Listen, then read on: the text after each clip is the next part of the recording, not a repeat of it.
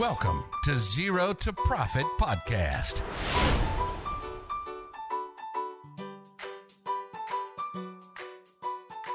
สวัสดีครับ ขอต้อนรับทุกคนเข้าสู่ Zero to Profit Podcast ครับซีซั่นหนึ่งแต่เป็นพอดแคสต์ที่ว่าด้วยเรื่องของบัญชีภาษีที่เกี่ยวกับธุรกิจนะครับสำหรับตอนนี้ก็เป็น ตอนที่ 2 ที่เราจะมาพูดคุยกันครับ ผมอยู่กับพี่น้อมแท็กสปักน้อมครับ แล้วก็น้องนุช Zero to Profit ครับ สวัสดีน้องนุชอีกทีหนึ่งครับ สวัสดีค่ะ พี่หนอมนุชจาก Zero to Profit นะคะ วันนี้เป็น EP 2 ค่ะ เราจะมาคุยกันเกี่ยวกับเรื่อง ต้องใช้เงินเท่าไรจึงจะจดบริษัทได้ค่ะพี่เออคือหลายคนนั้นก็จะถามจาก จะถามแบบตอนแรกอะเหมือนเหมือนเหมือนเราอัดคนละอาทิตย์กันนะ แต่จริงเราอัดเราอัดเราอัดต่อจากกันใช่คืออย่างนี้คือมันจะมีคำถามต่อหลังจากที่พูดถึงว่าจดอืมบริษัทก็คือถามว่า เอ้ย มันต้องใช้ใช้เงินกี่บาท อืมอืมใช้เงินเท่าไหร่ล่ะเมื่อกี้ตอนที่อืมแล้วได้ยินนะเคยได้ยินว่าแบบว่าแบบเออต้องมีเงินทุนนี่ต้องมีเงินอือะมไอ้ข้อที่สามอะวัตถุประสงค์ครบแล้วต้องมีเงินอืมเงินต้องใช้เท่าไหร่อืมอืมคำถามแรกเลยฮะนุชค่ะ ใช้เงินเท่าไหร่ฮะจดบริษัท คือต้องใช้เงินเปล่า ใช้ดีพี่ อะคือไม่ทำอะไรไม่ใช้เงินใช้บ้าเงิงนฮะใช้เงิน อะใช้เงิน เอออะโอเคอะแต่ครับว่าอ่าเงินเนี่ยในที่นี้อยากให้มองเป็นสองส่วนนะพี่ส่วนแรกก็คือทุนจดทะเบียนบริษัทนะคะ ก็คือว่าเงินที่เราคิดว่าจะใช้ในการเริ่มต้นธุรกิจอะค่ะ ลงทุนเท่าไหร่แล้วก็ต้องมีเงินหมุนเวียนประมาณเท่าไหร่ อันเนี้ยเป็นส่วนแรกที่เป็นเงินทุน ของบริษัทเนาะซึ่งมันเป็นเงินของเรานะพี่ไม่ได้ไปให้ใครนะคะอืมอ่าแล้วก็ส่วนที่สองอะมันจะเป็นค่าธรรมเนียมของการจดทะเบียนบริษัทนะคะ ซึ่งเราก็จะต้องอ่าเอาไปจ่ายให้กับกรมพัฒนาธุรกิจการค้าเหมือนไปขอเขาจดทะเบียนเริ่มต้นชีวิตใหม่ในรูปแบบของบริษัทนั่นเองนะคะ ก็เป็นการเตรียมเงินไว้สองส่วนค่ะ อ่าส่วนแรกคือทุนอืมเนาะทุนของบริษัทกับอันที่สองคือใช่เงินจ่ายค่าธรรมเนียมอ่าต้องมีเงินสองก้อนนี้อืมเริ่มจากอันแรกก่อนฮะ ทุนฮะ ขยายความคาว่าทุนหน่อยหลายคนงงทุนคืออะไร อืมคือคำว่าทุนน่ะ ในภาษาอ่ากฎหมายแล้วกันเนาะมันจะเรียกว่าทุนจดทะเบียนเนาะซึ่งไอ้ทุนจดทะเบียนเนี่ยมันก็คือเงินทั้งหมดที่เราคิดว่าจะใช้ในการลงทุนจัดตั้งบริษัทนั่นเองเนาะแล้วก็อ่าเราจะต้อง ใช้ไอตัวทุนตรงเนี้ยไปจดแจ้งกับกรมพัฒนาธุรกิจการค้า สังเกตง่ายๆนะ เวลาที่เราจดทะเบียนบริษัทแล้วอะมันจะมีหนังสือรับรองไอตัวหนังสือรับรองการจดทะเบียนตรงนั้นน่ะมันก็จะระบุว่าเรามีทุนจดทะเบียนของบริษัทนี้เท่าไหร่นะคะ ซึ่งหลายคนน่ยมีความสงสัยเกี่ยวกับ การคิดว่า เอ๊ะแล้วเราจะต้องใช้ทุนเท่าไหร่ดีนะคะ ไปถามไปถามมาถามคนอื่นว่า เอ้ยเธอใช้ทุนเท่าไหร่ดี เขาก็ตอบคุณไม่ได้ นอกจากตัวคุณเองนะคะ คือเราต้องสำรวจตัวเองอย่างนี้ก่อนค่ะว่า อ่า จริง ๆ แล้วอะธุรกิจเราอะเป็นธุรกิจอะไรพี่ แล้วก็มันจะต้อง ใช้ทุนเท่าไหร่ยกตัวอย่างเช่น แบบนุชอะชอบกินเนื้อย่างเกาหลีมากอะอยากจะเปิดร้านเนื้อย่างเกาหลีนะคะ ซึ่งก็ไปศึกษามาเลยว่าร้านเนื้อย่างเกาหลีเนี่ยจะต้องมีค่าใช้จ่ายอะไรบ้าง เช่น ค่าเช่า ค่าตกแต่งร้าน ค่าซื้อแฟรนไชส์ค่าซื้อเตาอะไรพวกเนี้ยสมมติ 1.5 ล้านแล้วกันเนาะอะทีนี้เนี่ยอ่าก่อนที่จะเปิดร้านได้อะมันก็จะมีช่วงเวลาที่เราจะต้องแบบเหมือน ตกแต่งร้านก่อน แล้วก็ทำการตลาดนั่นนี่โนนเนาะอาจจะต้องมีเงินหมุนเพิ่มอีกประมาณสักแบบห้าแสนอะไรเงี้ย เออสำหรับการหมุนเวียนในช่วงเดือนแรกก่อนที่จะมีรายได้ อันเนี้ยหนูก็มองว่าเออมันควรจะคิดรวมเข้าไปในทุนด้วย สรุปก็คือว่า 1.5 ล้านในการแบบตกแต่งร้าน แล้วก็อีก5 0 0แสนเป็นแบบเหมือนเงินหมุนภายในนะคะ อันนี้ก็คืออ่ารวมเป็นทุนจดทะเบียนที่เราควรจะมีนะคะสำหรับกิจการเนื้อย่างเกาหลีของเราเอง นะคะอืมแล้วอย่างเงี้ยแปลว่าอันนี้พูดก่อนหลายคนอืมก็จะสงสัย เพราะว่าถ้าเป็นสูตรสำเร็จที่เราเคยได้ยินกันก็บอกจดทุนล้านหนึ่งอืมอันเนี้ยไปดูบริษัทในในในอุตสาหกรรมทุกอุตสาหกรรมอะที่เป็นอืม SME ทุนจะสตาร์ทหนึ่งล้านหมดเนาะแต่เมื่อกี้สิ่งที่นุชพูด พี่อยากเน้นย้ำนิดนึงคือแปลว่าอืมคนที่จะจดบริษัทจริงๆนะหรือทำธุรกิจจริงอืมต้องรู้ก่อนใช่ไหมว่าเราควรต้องใช้ทุนเท่าไหร่ คือไม่ใช่อยู่ดีไปอะล้านหนึ่งล้านหนึ่งใช่ต้องรู้สำคัญมากใช่อืม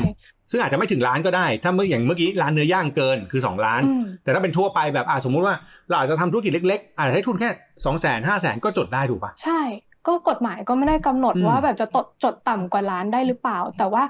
สิ่งที่แบบเหมือนทุกคนเข้าใจผิดอะก็คือว่าแบบเฮ้ยจดล้านหนึ่งไว้ก่อนแบบเฮ้ยดูแบบมั่นคงเท่ดีอะไรอย่างเงี้ยจริง ๆ แล้วอะเราอาจจะไม่ได้ต้องการใช้เงินทุนเยอะมากมายขนาดนั้นก็ได้ อ่าซึ่งอันนี้นอกเรื่องนิดนึงอืมแต่ต้องรู้ไว้ก่อนว่าทุนมันเพิ่มหรือลดได้นะครับในอใช่นาคตค่ะใช่ค่ะถูกไหมอ่าต้องต้องให้รู้ว่าแบบอะสมมติวันนี้มีจะทุนแค่สองแสนก็ได้แล้วไปเพิ่มอนาคตอืมอนาคตจะมีคนมาลงเพิ่มหรือ หรือเรียกทุนเพิ่มเรียกได้ หรือจะจดวันนี้ใช่เท่านี้แล้วลดลงในอนาคตก็ได้ก็ก็มองตามความเหมาะสมของธุรกิจกันไป แต่ว่าใช่สิ่งสำคัญเมื่อกี้คำพูดหนึ่งคือเรื่องของเงิน ต้องรู้ว่าจะต้องใช้ทุนเท่าไหร่ใช่จริง ๆ ให้มันเหมาะสม ใช่ ตรงเนี้ยมันจะมีอีกคำหนึ่งก็คืออ้าวแต่จริงๆแล้วเวลาเขาจดเขาก็ไม่ได้มีเงินกันจริง ๆ นี่อืมดังนั้นทุนกับเงินสดมันต่างมันต่างกันยังไงครับ คือ ทุนเนี่ยเป็นทุนจดทะเบียนก็คือที่เราต้องไปจดแจ้งกับกรมพัฒน์ว่าเราจะมีทุนเท่าไหร่เนาะแต่ว่า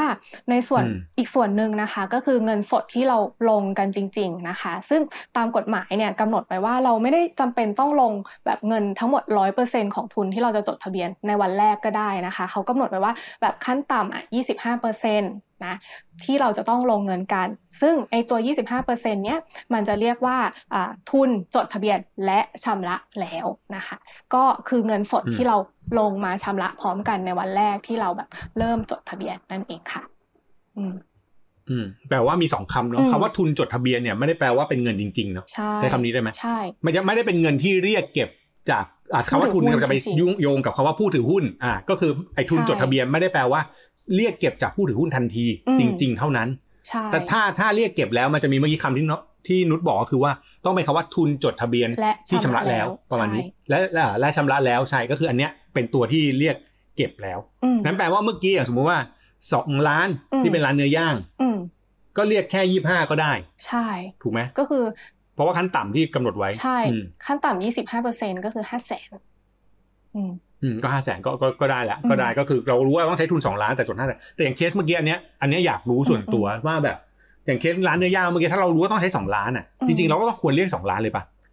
ก็แล้วแต่อะพี่ขึ้นอยู่กับว่าแบบวันอืมแรกที่เราแบบเหมือนจดบริษัทอะบางทีแบบเขาอาจจะมีแบบเขาเรียกอะไรอะ ไปทำสัญญาเพื่อที่จะแบบว่าเช่าที่เช่าทางอะไรอย่างเงี้ย อาจจะแบบไม่ได้จำเป็นต้องใช้เงินแบบสองล้านทั้งหมดเลยก็ได้ ก็แบบเออเอามาห้าแสนก่อนก็ได้ แล้วค่อยเรียกมาตอนหลังก็ได้ เพราะว่าอย่าลืมว่าในฝั่งของผู้ถือหุ้นเองอะเขาก็ต้องการแบบเงินหมุนเวียนในในในส่วนตัวของเขาเองด้วยนะคะ หรือว่าถ้าสมมติว่าคิดว่าแบบเออเงินเนี้ยแม่งเหลือๆอะจะเรียกร้อยเปอร์เซ็นเลยก็ได้ ก็ไม่ได้มีปัญหา อืมอืม โอเคถ้าถ้ามีถ้าถ้ารู้ว่าต้องใช้เท่าไหร่แล้วถ้ามีจะเอาเข้ามาบริษัทหมดก็ไม่ผิด แต่ว่าจะทยอยก็ได้เพราะว่าบางทีค่าให้จ่ายหรือบางเรื่องมันอาจจะยังไม่จำเป็นต้องใช้เงินตอนนี้อืมก็ได้เหมือนกันใช่อยู่ที่ความสะดวกเนาะใช่ประเด็นคืออย่างนี้ฮะกลับไปที่ร้านเนื้อย่างเมื่อกี้อะสมมุตินุชจะเปิดอืมร้านเนื้อย่างอืมพี่เป็นหุ้นส่วนหนึ่งคนในนั้นอืมเออคุยกันเฮ้ยตึ๊ดตึ๊ดเรียบร้อย นุชบอกโอเค เราจัดกันนุชถือหุ้นสักห้าสิบพี่ถือยี่ห้าอืมนุชบอกอ่าเรียกก่อนเนี่ยประมาณเนี้ยพี่หนอม พี่บอกพี่ไม่มีเงินอืม พี่มีพี่มีใจและความตั้งใจที่จะมาทำงานกับนุชเป็นหุ้นส่วนกับนุชอย่างดี แต่ตอนเนี้ยพี่ไม่มีเงินอืมช่วยเลยเว้ยอืมพี่ทำยังไงได้บ้าง พี่กู้นุชได้ไหมหรือพี่ทำอะไรได้ไหมเพราะว่ามันมีปัญหาอืมเรื่องนี้จริงๆอยู่แล้วถูกไหมอืมคืออ่าจริงๆอะกฎหมายก็เปิดช่องนะพี่ว่าแบบสามารถสามารถลงแรงได้ ถ้าพี่ไม่มีเงินพี่มาลงแรงดิอะแต่ว่าการลงแรงอะ มันจะต้องระบุให้ชัดเจนในแบบตอนที่แบบจดจัดตั้งบริษัท ว่าเออจะมีการลงแรงกัน อะไรประมาณเนี้ย เออ แต่ว่าถ้าเกิดอืมพี่ไม่มีทั้งเงิน ไม่มีทั้งแรง ไม่มีอะไรเลยอย่างเงี้ย มาให้นุชอะอืมเออนุชก็บอกว่ากูก็ไม่เอามึงแต่แรกเลยว่าอะไรอย่างเงี้ยเออเออไม่ใช่ไม่ใช่อะสมมติสมมติว่าอะพี่ต้องมาโจทย์อะสมมติแบบอะไม่ไม่ยังก็ยังไม่กล้าบอกว่าต้องตีเป็นแรงเท่าไหร่คือมันตียากไงอืมอืมอะแบบแต่ขอเป็นแบบสัดส่วนเงินก่อนได้ไหมอะอารมณ์แบบบางคนเขาเรียกหุ้นลมอะอืมอืมไม่ต้องออกเงินจริง อะอย่างเงี้ยยังไงดีอะสุดท้ายอะในในคือมันมีสามเรื่อง เรื่องแรกก็คือว่าอืมเออ เราก็อาจจะจดจัดตั้งไป บอกว่าได้รับเงินมาจริงเนาะซึ่งความผิดที่หนึ่งอะอืมเกิดขึ้นก็คือว่าแบบเราก็เป็นคนที่แบบไปบอกเขาเรียกอะไรเจ้าหน้าที่รัฐอะแบบผิดๆอะว่าแบบเออจดอืมจดเท่านี้ชำระเท่านี้แต่จริงๆอะยังไม่มีเงิน อันเนี้ยความผิดที่หนึ่งเกิดขึ้นอืมนะ เรื่องที่สองก็คืออมเรื่องบัญชีมันก็จะผิดนะ เนื่องจากว่า จริง ๆ แล้วอะเงินทุนที่เราจดจัดตั้ง เราไม่ได้รับเงินสดเข้ามาจริง ๆ แต่เราบอกว่ามีเงินสดเข้ามาจริงๆอะทีนี้เนี่ยเวลาบันทึกบัญชีอะมันก็จะไม่สะท้อนข้อมูลจริง มันก็จะเป็นแทนที่จะมีเงินสดเข้ามา เราก็ต้องไปบันทึกว่าเป็นแบบเหมือนลูกหนี้อ่ากรรมการเงินให้กู้ยืมกรรมการตรงเนี้ยอะก็จะผิดในเรื่องบัญชีและอืมอะแล้วก็เรื่องที่สามนะคะ ก็เป็นเรื่องของภาษีนะคะ สิ่งที่เกิดขึ้นก็คือว่า พอมีการให้กู้ยืมกับอ่ากรรมการ นะคะ หรือว่าให้กู้ยืมกับผู้ถือหุ้นอะไรทั้งหลายก็แล้วแต่อะในทางทางภาษีอะคือการให้กู้ยืมแบบเนี้ยเราควรจะมีรายได้เข้ามาเนาะซึ่งไอตัวรายได้ตรงเนี้ยก็คือควรจะคิดดอกเบี้ยจากการกู้ยืมตรงนี้เกิดขึ้นนะคะ แล้วก็ดอกเบี้ยตัวเนี้ยก็ถือเป็นรายได้ในการคำนวณภาษีเงินได้นิติบุคคลด้วย แล้วก็มีหนำซ้ำก็ยังจะต้องไปจ่ายตัวภาษีธุรกิจเฉพาะด้วย เพราะว่าเสมือนหนึ่งอะบริษัทอะทำกิจการให้กู้ยืม ให้กู้อืมครับ นั่นแหละเข้าใจ อันนี้คือถ้าใครฟังตรงนี้ที่เมื่อกี้น้องนุชเล่ามาเริ่มรู้สึกปวดหัว นี่คืออมผมสรุปง่ายๆนี่คือปัญหาของการที่ลงเงินไม่ตรงกับข้อเท็จจริง ใช่ คือถ้าถามคุณสามารถลงเงินกับข้อเท็จจริงได้คุณจะไม่ปวดหัวเรื่องพวกนี้แล้วเรื่องพวกเนี้ยอืมบอกเลยตรงๆว่า บางทีบัญชีก็ไม่ได้บอกคุณอืมบางทีคนทำบัญชีก็ไม่ได้บอกบางทีมันเกิดขึ้นแล้วอยู่ในรายการพวกเนี้ยเกิดขึ้นมาแล้วอืมไม่รู้ปัญหามันเกิดขึ้นตามมาอืมนั้นกลับไปที่หลักการสำคัญคือเงินจริง ๆอะมีเท่าไหร่ใช่ถูกปะ อันนี้สำคัญก่อนนะใช่แล้วก็เอาตามข้อเท็จจริงนั้นจริง ๆ ใช่ จะได้ไม่มีปัญหาเอออันนี้อันนี้เป็นสิ่งที่อยากให้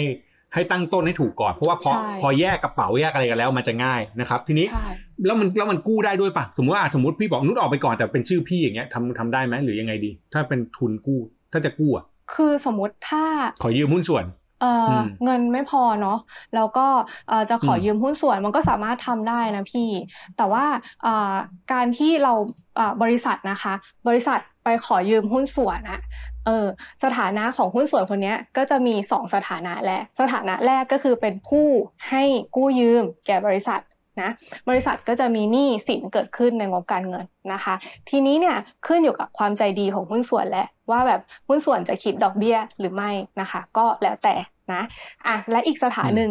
สถานะหนึ่งของหุ้นส่วนก็คือว่าเราก็มีสถานะเป็นเหมือนเจ้าของกิจการด้วย ก็คือเป็นแบบหุ้นของกิจการ อันนี้ก็คืออ่าจะมีเงินที่ได้จากการแบบแบ่งปันกำไรอะค่ะเขาเรียกว่ากำไรสะสมเนาะอืมอืม ก็จะมีสองส่วน อืม อะง่ายๆอันนี้แบบลองลองคิดภาพง่ายสมมติว่าเราสมมติมีสามคนตั้งบริษัทด้วยกันอะอืมเราคนหนึงบอกไม่มีเงินอืมมันก็มันก็มีทางก็คืออ่าโอเค อาจจะต้องให้หุ้นส่วนคนเนี้ยช่วยออกให้ก่อนอืมอันนี้อันนี้เป็น personal to personal ก็คือนอกนอกเกมอืมคือเอาเงินมาลงแทน แล้วอันนี้ก็ไปกู้กันเองนอกรอบอืมอันนี้ได้แบบหนึ่งใช่หรือจดทุนน้อยๆ ไปก่อนอืมแต่มีเงินกู้จากหุ้นส่วนอีกก้อนหนึ่งอืมก็ได้ อันนี้ก็ถูกไหสามารถทำอ่าเช่นได้สมมติว่าต้องการอ่าสมมติเมื่อกี้อย่างที่เล่ามาสมมติว่าต้องการเงินล้านหนึ่งอืม เงินล้านหนึ่งมันจะมีอยู่สอง step step แรกคือหุ้นหุ้นส่วนคนหนึ่งเนี่ยไปให้แบบอ่าหุ้นส่วนคนหนึ่งที่มีเงินให้คนอื่นกู้อืมอันนี้ก็กู้ส่วนตัวข้างนอกไม่ได้เกี่ยวกับบริษัทอืมแล้วก็เอาเงินมาลงก็เท่ากับทุกคนมีทุนร่วมกันคือล้านหนึ่งอืมหรือถ้าบอกว่าเอ้ยไม่มีฉันมีแค่แสนเดียว ทุนอาจจะจดแค่แสนเดียวอืมแล้วอีกเก้าแสนเนี่ยไปไอหุ้นส่วนคนที่มีเงินเนี่ยกลายเป็นเจ้าหนี้อืม ถูกป่ะใช่ให้กู้ก็ได้ใช่เอสาอมารถทำได้ไม่ต่างกัน หมายว่าเรื่องของเงินไม่ต่างกันนะ แต่อาจจะต่างกันเรื่องของสัดส่วนความเป็นเจ้าของหรืออะไรนี้ว่ากันอีกทีหนึงใช่แต่ในในสัดส่วนของเงินตรงเนี้ยไม่ต่างใช่ก็เป็นวิธีการที่จะจัดการได้ใช่นะครับอะโอเค ทีนี้มาพูดถึงแบบอุ้ยแสนหนึ่งก็ไม่มีวันอะไรเงี้ย ต่ำสุดนะ จากจดบริษัทแบบใจมาแล้วมีแค่เมื่อกี้ค่าจดเท่าไหร่นะค่าจดเท่าไหร่นะค่าธรรมเนียมจดเท่าไหร่ค่าธรรมเนียมจดนะสก็คือออ่าค่าธรรมเนียมจดเท่าไหร่นะถ้าจดจดออนไลน์อะ ก็คือแบบต่ำสุดประมาณเออสามเอพันอห้าอ่ามาสามพันห้ามีอยู่แค่แบบสี่พันสองอะเอออยากจดมากเลยบริษัทเนี้ยเออจดได้ไหมจดได้รู้โดนค่าธรรมเนียมไปสามพันห้าแล้ว จดได้ก็เออมันขั้นต่ำเท่าไหร่อะเอ่อขั้นต่ำในการจดบริษัทนะคะ ทุนจดทะเบียนอะ มันอยู่ที่สิบห้าบาท ก็คือแบ่งเป็นสามหุ้นหุ้นละห้าบาท อืม เก๋ไหมอืมสิบห้าบาทก็สามารถจดบริษัทได้แหละ อืมเออมันมันตลกไหม คือมันเท่ไหมมันคือหลายคนบอก เอ้ยงั้นก็ขอจดแบบสามสามคนคนละคนละหุ้น เอ้ยแต่อย่างนี้สัดส่วนเอ้ยนี่มีปัญหาเรื่องสัดส่วนด้วยดีกว่า ถูกป่ะ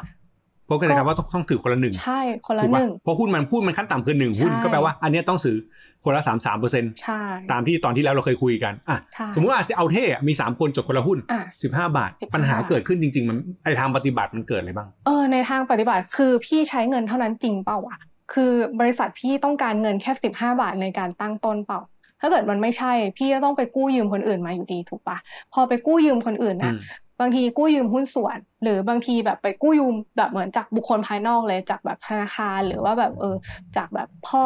เพื่อนที่รวยๆอะไรประมาณเนี้ยคือพอไปกู้เงินเขาอะแล้วจริงๆ เราต้องใช้เงินทั้งหมด 1 ล้านบาท มีทุนอยู่แล้ว15 บาทนะคะ ก็กู้แบบประมาณ 9 0 0แสนกว่าบาทเนาะเอ่อคนที่เป็นผู้ให้กู้ยืมอะฐานะเขาก็คือจะเป็นเจ้าหนี้เราถูกปะอะพอเขาเป็นเจ้าหนี้เราอะบริษัทเริ่มแบบมีความไม่มั่นคงแหละ เพราะอะไรเอ่ย เพราะสัดส่วนเจ้าหนี้อะมันอยู่ที่ประมาณแบบเหมือน 99.99%แล้วถูกปะแต่ทุนพี่มันอยู่แค่แบบ 0.001 อะไรประมาณเนี้ย คือแล้วถ้าอยู่วันดีคืนดีอะ เจ้าหนี้พี่อะเกิดอยากใช้เงินอะ แล้วขอแบบเงินคืนกลับมา พี่ทำไงอะ บริษัทพี่พังเลยนะ ถูกปะอืมอันนี้ก็เป็นเรื่องที่แบบจะต้องคิดระหว่างการจะแบ่งสัดส่วนระหว่างแบบ เออทุนหรือว่าแบบเป็นหนี้ดีอะไรประมาณเนี้ย มันก็จะมีข้อดีข้อเสียแตกต่างกันไปนะคะ แต่ว่ามันก็จะมีธุรกิจสตาร์ทอัพหลาย ๆ ธุรกิจนะคะ ที่ตอนแรกแบบเออเราอาจจะมีแค่แบบไอเดียมี passion นะทุนจดทะเบียนอาจจะไม่เยอะเนาะแล้วก็ลองไปหาใครสักคนเนี่ยมาเป็นหุ้นส่วนเพิ่มเติมกับเรา ให้เขามาเติมเงินในบริษัทของเราก็สามารถทำได้นะพี่ ซึ่งการที่เขามาเติมเงินในบริษัท ของเราในฐานะที่เป็นหุ้นส่วนอะอย่าลืมว่าความเป็นเจ้าของของเราอะมันก็จะถูกลดสัดส่วนลงไปเรื่อยๆนะถูกปะอะแล้วถ้าวันใดวันหนึ่งความเป็นเจ้าของของเราลดลงแบบเป็นส่วนน้อยอะแล้วคนอื่นมีส่วนมากพี่ยอมรับได้ปะถ้าพี่ยอมรับได้อะก็โอเคนะ แต่ถ้าเกิดพี่ยอมรับไม่ได้อะมันก็ต้องคงความเป็นเจ้าของอยู่ แล้วก็เลือกที่จะไปหาเงินมาจากทางอื่นแทน เออพอพูดแบบนี้เนี่ยจริงถ้าเมื่อกี้เราคุยกันแบบตลกตลกก็อะมีสิบห้าบาทจดบริษัทได้ แต่ในข้อเท็จจริงสิ่งที่คิดมันมีตั้งแต่เรื่องของสัดส่วนเนาะสัดส่วนของความเป็นเจ้าของ เพราะว่าอะสิบห้าบาทแน่นอนคนละหุ้นเนี่ยแปลว่าอำนาจเท่ากันใช่เริ่มมีเริ่มมีปัญหาละสองคืออะเป็นเรื่องเรื่องเจ้าหนี้เมื่อกี้คือสิบห้าบาทโดยข้อเท็จจริง เอาจริงๆก็ถ้ายอมรับความจริงเราก็จะรู้ว่าสิบห้าบาทมันทำอะไรไม่ได้หรอกคือตั้งได้จริงแหละ แต่ว่ามันไม่มัน เออคุยแค่พูดแล้วเศร้ากว่าเดิมแต่นั่นแหละฮะคือคือแปลว่าสิบห้าบาทมันในในข้อได้จริงการใช้เงินหมุนเวียนธุรกิจมันก็ต้องไปหาเจ้าหนี้เพิ่มก็จะมีปัญหาอย่างที่เมื่อกี้นุชบอกความดูความมั่นคงดูความน่าเชื่อถือมันต่ำเนาะแล้วก็รวมถึงความแบบเขาจะเอาเงินคืนเมื่อไหร่ก็ได้รวมอาจจะมีเรื่องดอกเบี้ยอีก ไปกันใหญ่ดังนั้นสิ่งสำคัญมันกลับไปโฟกัสคำหนึ่งนะที่พูดกันมาถึงตอนนี้ก็คือเราควรจะกำหนดตั้งแต่สัดส่วน ให้ชัด ใช่ ถูกปะแล้วก็จำนวนเงินที่เหมาะสมจริง ๆ เราควรจะรู้ ซึ่งอันนี้มันควรเป็นพื้นฐานของการตัดสินใจเริ่มทำธุรกิจ ใช่ ถูกต้องต้องค่ะเออ อันนี้นี้อยากฝากไว้นะครับ คือที่เราเล่ากันมาทั้งหมดเนี่ยเราไม่ได้จะบอกว่าแบบเออทำอย่างนี้ง่ายทำอย่างนี้ดีมันก็เป็นเทคนิคอะแต่จริงๆแล้วสุดท้ายมันกลับไปที่พื้นฐานที่ถูกต้องก็คือ คุณต้องรู้ก่อนว่าธุรกิจคุณควรมีทุนเท่าไหร่ ถูกต้องค่ะ ใช่ อันนี้สำคัญที่สุดอะพอรู้แล้วว่ามีทุนเท่าไหร่ฮะ ทีนี้มาเรื่องสัดส่วนแล้วเขาขยายความนะตอนที่แล้วมีพูดไปแล้วแหละว่าต้องมีผู้ถือหุ้นต้องมีกรรมการอะไรอย่างนี้ใช่ไหมทีนี้ขยายความในตอนนี้ด้วย พอรู้ว่าต้องการเงินเท่าไหร่แบ่งสัดส่วนการแบบเป็นหุ้นส่วน ยังไงดีมีอะไรที่ต้องรู้บ้างในการแบ่งเรื่องของความเป็นเจ้าของเรื่องอะไรพวกนี้ครับ คืออ่าในการที่เราจะแบ่งสัดส่วนของหุ้นนะคะ ขอยกตัวอย่างอย่างนี้ละกัน ไอ้ร้านหมูกระทะ เนื้อย่างเกาหลีของนุชร้านเดิมเนาะถ้าสมมติว่าคุณดาวคุณดาวเกตร้านตัวเองนะคุณกลายเป็นหมูกระทะตอนแรกเป็นเนื้อย่างเกาหลีเป็นแบบพรีเมียมเนื้อย่างเกาหลีพรีเมียมพรีเมียมพรีเมียมโอเคโอเคอะก็คือว่าแบบเราอะจะมีความอินในการแบบอยากเปิดร้านเนื้อย่างเกาหลีพรีเมียมมากเลย แต่ว่าทีเนี้ยคือแบบยังไม่มีหุ้นส่วน อืม แล้วก็กฎหมายก็กำหนดด้วยแหละว่าแบบเออจะต้องมีหุ้นส่วนอย่างต่ำแบบสามคนเนาะก็เลยแบบเออไปชวนเพื่อนมาอีกสักสามคนเป็นแบบสี่คนละกันเนาะเลขจะได้สวยๆนะคะ แล้วก็บอกว่าเฮ้ยเราเพื่อนกันนะคะอ่ารักกันตั้งแต่แบบสมัยเรียนอนุบาลเลยละกันนะ ก็แบบเออเอาไปเลยคนละแบบสัดส่วนเท่ากันนะ เราเอายี่ห้าเธอยี่ห้ายี่ห้ายี่ห้านะเฮ้ยแฟร์มากอะไรเงี้ยในความคิดของเราเนาะซึ่ง แต่คนที่ทำงานอะก็คือเราเนาะเพราะว่าเพื่อนอีกสามคนคนนึงอาจจะเป็นแบบเหมือนวักมังสวิรัตไม่กินเนื้อนะคะ แต่อยากมีธุรกิจเลือกแต่อยากมาธุรกิจเนื้อย่างโคตรฟังดูโหดเยี่ยมกว่าเดิมคอนทัสแล้วอีกอีกคอนทัสมากอีกสองคนอาจจะแบบเหมือนทำงานประจำอะ ก็คือแบบ เออ คิดว่ามีธุรกิจแล้วดี แต่ก็ไม่ได้ไม่ได้ช่วยอะไรอันนี้นะอ่า ดังนั้นเนี่ยด้านโน้ตฮาวหรือว่าการแบบ จัดตั้งบริษัท หรือว่าการแบบเหมือนดูแลร้านอะทุกอย่างอะเป็นของนุชหมดนะคะ แล้วก็ตอนแรกเพื่อนก็โหวตแหละว่าแบบเออให้เราอะแบบเป็นคนดูแลร้านเนาะซึ่งเราก็จะมีอำนาจเป็นกรรมการนะคะ ทีนี้พอตอนหลังอะเกิดผิดใจกันนะคะ กับเพื่อนทั้งหมดสี่คนนะคะ กลายเป็นว่าแบบสามคนน่ะไปรวมตัวกันเนาะแล้วก็บอกว่า เออฉันไม่อยากให้เธอแบบเป็นคนบริหารกิจการแล้วอะ เออเขาก็รวมตัวกันสามคนก็จะได้หุ้นเจ็ดสิบห้าเปอร์เซ็นถูกปะเวลาโหวตในที่ประชุมอะเราก็มีแค่ยี่สิบห้ายังไงเราก็แพ้ถูกปะสุดท้ายนุชอาจจะโดนโหวตให้ลงจากการเป็นกรรมการบริหารร้าน เนื้อย่างเกาหลีร้านนี้นะคะ ทั้งทั้งที่ตัวนุชเองเนี่ยเป็นคนก่อตั้งขึ้นมานะคะ เป็นคนทำทุกอย่างให้กิจการมีรายได้แล้วก็มีกำไรนะคะ สิ่งแรกที่นุชเสียไปก็คือเสียอำนาจในการบริหารนะ และสิ่งที่สองนะคะ ที่นุชได้แล้วรู้สึกว่าไม่คุ้มเลยก็คือว่าพอมีกำไรออกมานุชจะได้เงินปันผลใช่ป่ะพี่ แล้วนุชอะก็จะได้แค่ยี่สิบห้าเปอร์เซ็นต์ ของแบบเงินที่จัดสรรเป็นเงินปันผลด้วยนะคะ มันรู้สึกแบบมเออ มันก็ไม่แฟร์จริงๆว่ะ ถูกปะเออเพราะฉะนั้นน่ะอืมในมุมมองของการแบ่งสัดส่วนของหุ้นนะคะถ้าสมมุติว่าเรารู้นะว่าตัวเราอะเป็น key man เป็น key person นะคะ อย่าให้คนอื่นมีสัดส่วนหุ้นที่มากกว่าเรา แล้วก็อ่าลองดูไว้ดีๆนะคะ ว่าเราอะควรจะมีอำนาจในการบริหารจัดการให้ได้สูงที่สุดอะค่ะสำหรับ ส่วนนี้อืมอืมโอเค เมื่อกี้เรื่องทุนไปแล้ว แสดงว่าแปลว่าคนที่เป็น key man หรือ key person อืมของกิจการ ควรจะต้องถือสัดส่วนเยอะสุดเนอะใช่เพื่อที่อำนาจในการตัดสินใจใช่อ่ามันก็จะกลับกลับไปนึกถึงตอนที่แล้วที่คุยกันว่า มันเลยมีบริษัทหลายบริษัทที่คนหนึ่งถือหุ้น 90 กว่าเปอร์เซ็นต์แล้วที่เหลือสองถือคนละหนึ่งใช่ เพื่อให้ตัดสินใจไปเลยว่า เนี่ยยังไงก็กูอะจบฉันเองคนเดียวใช่ที่ดูแลโหวตเราก็ถูชปะนะอืมแน่นอนอะไรอย่างเงี้ยอืมอืม ใช่ครับนี่นี่คือนี่คือสัดส่วนที่ต้องเซตตั้งแต่แรกเนาะอืมดังนั้นมันไม่ใช่แค่เรื่องเงินด้วยนะใช่เมื่อกี้เงินมีแล้วไม่พอสัดส่วนการถือหุ้นก็ใช่สำคัญ ถูกต้อง รู้จำนวนเงินถูกต้องแล้วก็แบ่งตรงนี้ให้เคลียร์ ซึ่งสิ่งที่นุชเล่ามาเมื่อกี้ครับร้านหมูกระทะสี่คนซึ่งมันน่าจะเป็นปัญหาของคำหนึ่งที่เราเจอกันบ่อยคือเพื่อนทำธุรกิจด้วยกัน แล้วตอนแรกเหมือนกับแฟร์ๆอืม ใช่อ่าเราทำด้วยกันสี่คนแล้วก็แบ่งคนละยี่ห้าสี่อะไรเงี้ยอืมแต่ว่าลืมไปว่าคนหนึงทำงานเป็นวัวเป็นควายอืมนึกออกไหมอืมอีกที่เหลือนั่งนั่งสบายก็มีอ่าอืมไล่คนทำงานเป็นวัวเป็นควายพอโวยวายมากๆที่เหลือเกลียดอืมทำไงดีใช่ไล่มันออกใช่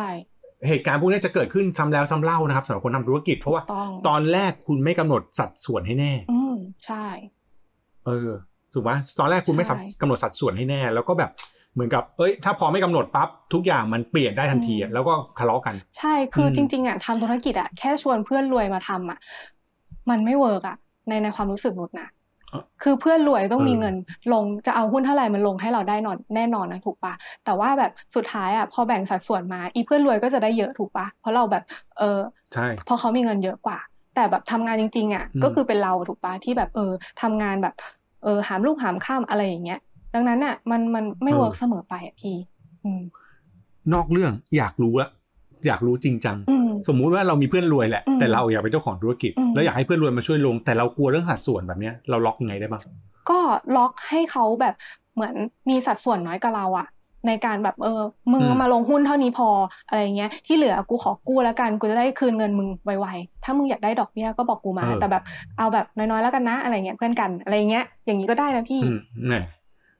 เนี่ยเออ อันนี้ก็เป็นสิ่งหนึ่งที่คิดก็คือยกเขาไปเป็นเจ้าหนี้แทนใช่จะได้จบใช่เพราะว่าเพราะว่ามีปัญหายังไงสัดส่วนหรือธุรกิจที่เราสร้างมามัน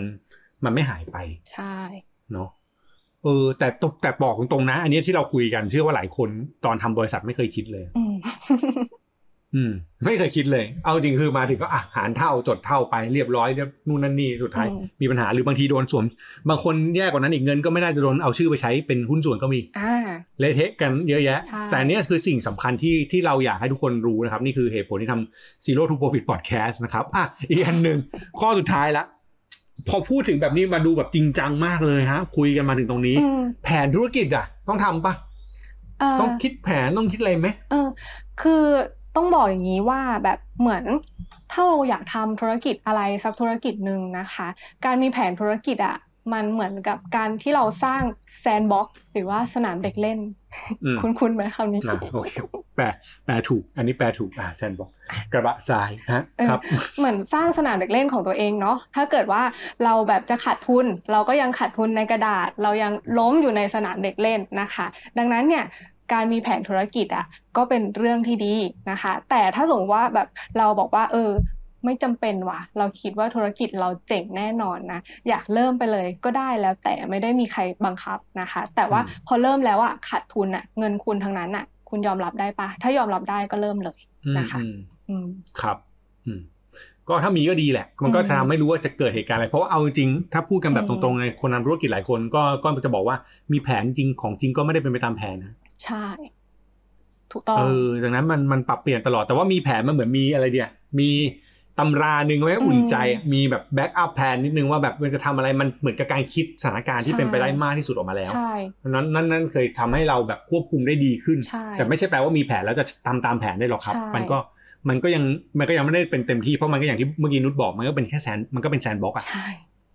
มันไม่ได้มันมันยังไม่ได้เป็นโลกจริงออกมาใช่เพราะออกมาโลกจริงก็ต้องเจอหนักกว่านั้น แต่ถ้าคุณไม่มีแล้วคุณคิดว่ามาโลกจริงเลยอืมแน่นอนว่าคุณมีสิทธิ์เจ็บมากกว่า เพราะคุณไม่ได้ประเมินสถานการณ์ไว้ อืมใช่ถูกต้องค่ะ อืมนะครับ อันนี้คือสิ่งที่อยากฝากไว้อะทิ้งท้ายอะสำหรับตอนที่สองตอนนี้ครับอืมมีอะไรอยากให้เป็นเคล็ดลับเทคนิคไว้ตอนสุดท้ายอ่าสรุปตอนท้ายได้ค่ะ ก็สำหรับ EP นี้นะคะเอ่อ มีเงินเท่าไหร่จะจดบริษัทได้นะคะ สิ่งแรกอะที่อยากให้ทุกคนดูก็คือว่าอ่าควรจะมีทุนจดทะเบียนเท่าไหร่นะคะ แล้วก็คำนวณยังไงก็คือประมาณการจากเงินที่เราต้องใช้จริงเนาะแล้วก็เงินที่หมุนเวียนในกิจการก่อนที่เราจะมีกำไร หรือมีมีรายได้เข้ามานะคะ ส่วนที่สองก็คือเรื่องของหุ้นส่วนนะคะ หุ้นส่วนเนี่ย ต้องมองดีๆ ว่าจะให้ใครมาเป็นหุ้นส่วน เราอาจจะต้องชั่งน้ำหนักด้วยนะคะ ระหว่างการกู้ยืมเงิน แล้วก็ในเรื่องของการที่แบบแบ่งหุ้นให้เพื่อนนะคะว่าเออถ้าเราต้องการเงินในการลงทุนอะจะให้เขากู้ยืมเงินดี หรือว่าจะให้เขามาเป็นหุ้นส่วนของเราดีนะคะ แล้วก็เรื่องสุดท้ายเลยที่ขาดไม่ได้ก็คือเรื่องของแผนธุรกิจเนาะเพราะว่าการมีแผนธุรกิจเนี่ยจะทำให้เราอะรู้ว่า กิจการเนี่ยจะต้องใช้ทุนเท่าไรดี เมื่อไรจะมีรายได้ เมื่อไรจะคุ้มทุน การมีแผนธุรกิจเนี่ยจะช่วยเซฟความเสี่ยงสำหรับกิจการได้นะคะ ก็ขอฝากไว้สำหรับตรงนี้สำหรับใครที่อยากจะเริ่มจดบริษัทค่ะ ได้ครับเราคนที่อยากจดอย่าลืมนะเช็คให้ดีเงินทุนต้องเป็นเท่าไหร่หุ้นส่วนกี่คนยังไงบ้างแบ่งสัดส่วนให้ดีให้สอดคล้องกับเงินทุนเมื่อกี้นะ แล้วก็อย่าลืมมีแผนธุรกิจน่าจะเป็นอะไรที่ทำให้อุ่นใจในระดับหนึ่งนะครับ ก็ฝากไว้นะสำหรับตอนนี้นะครับอะฝากติดตาม Zero to Profit Podcast นะครับได้ทางช่องทางทุกช่องทางเลยครับที่คุณใช้ฟังพอดแคสต์นะครับไม่ว่าจะเป็น Spotify Podbean หรือพอดแคสต์ช่องทางอื่นๆนะครับที่ใช้ฟังได้หมดอะซาวคาวก็มีนะครับอยู่ในช anel ชื่อว่าโลกไปไกลแล้วรวมถึง ฟังผ่าน YouTube ก็ได้นะจะใครดู YouTube ก็จะเห็นเราสองคนนั่งคุยวิดีโอกันอยู่อย่างนี้นะครับ ก็มาดู YouTube ก็ได้เหมือนกันนะครับ แล้วก็ติดตามเพจด้วยนะครับ พี่หนอม TaxBugnoms แล้วก็น้องนุชติดตามได้ที่เพจชื่อว่า Zero to Profit นะครับเป็นเป็นเพจ partner กันนะครับ ก็ติดตามทั้งสองเพจฝากติดตามไว้ด้วยนะครับผมได้ครับ แล้วก็ Zero to Profit Podcast จะมาทุกวันพุธนะฮะตอนเช้านะครับ หลังจากที่เราตอนแรกเราไม่ได้ตกลงกันเรามาตกลงกันตอนที่ 2 ก็คือ เจอกันทุกพุธ ตอนเช้านะครับทำไปเรื่อย แล้วก็ซีซั่นหนึ่งนี้จะพูดในเรื่องของการมือใหม่เลยฮะการจดบริษัทการตั้งบริษัทเรื่องต่างๆ เราใครมีคำถามก็ส่งมาให้เราได้เรื่อยๆเลยนะครับ แนะนำส่งมาที่เพจ Zero to Profit นะครับผมโอเค วันนี้เราสองคนลาไปก่อนครับ สวัสดีครับ